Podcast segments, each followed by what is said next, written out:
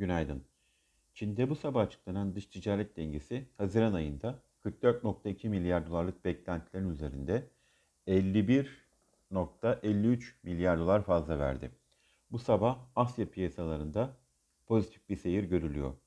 Amerika tarafında ise endeksler dün günü yükselişle tamamladı. Bu hafta açıklanmaya başlayacak bankaların ikinci çeyrek finansallarına yönelik iyimser beklentiler endeksleri destekledi.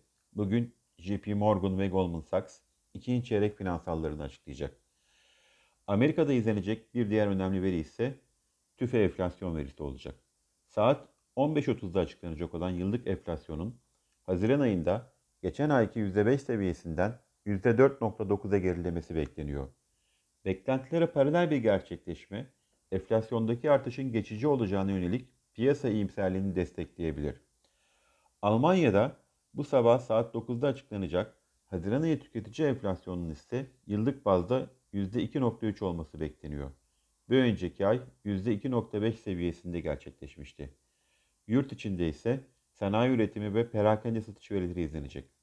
Saat 10'da açıklanacak sanayi üretiminin Mayıs'ta takvim etkisinden arındırılmış bazda %38.6 büyümesi bekleniyor. Dün yurt dışı piyasalardan negatif yönde ayrışarak %1.55 değer kaybıyla yeni haftaya başlayan BIST endeksinde kapanış 1356 seviyesinden gerçekleşti. Önümüzdeki hafta uzun tatil dönemi öncesi nakite geçmek isteyen yatırımcıların tetiklediği düşüş sonrası bugün tepki alımlarını beklesek de BIST için tatil baskısı bugün de gün içinde sürebilir. İyi günler, bereketli kazançlar.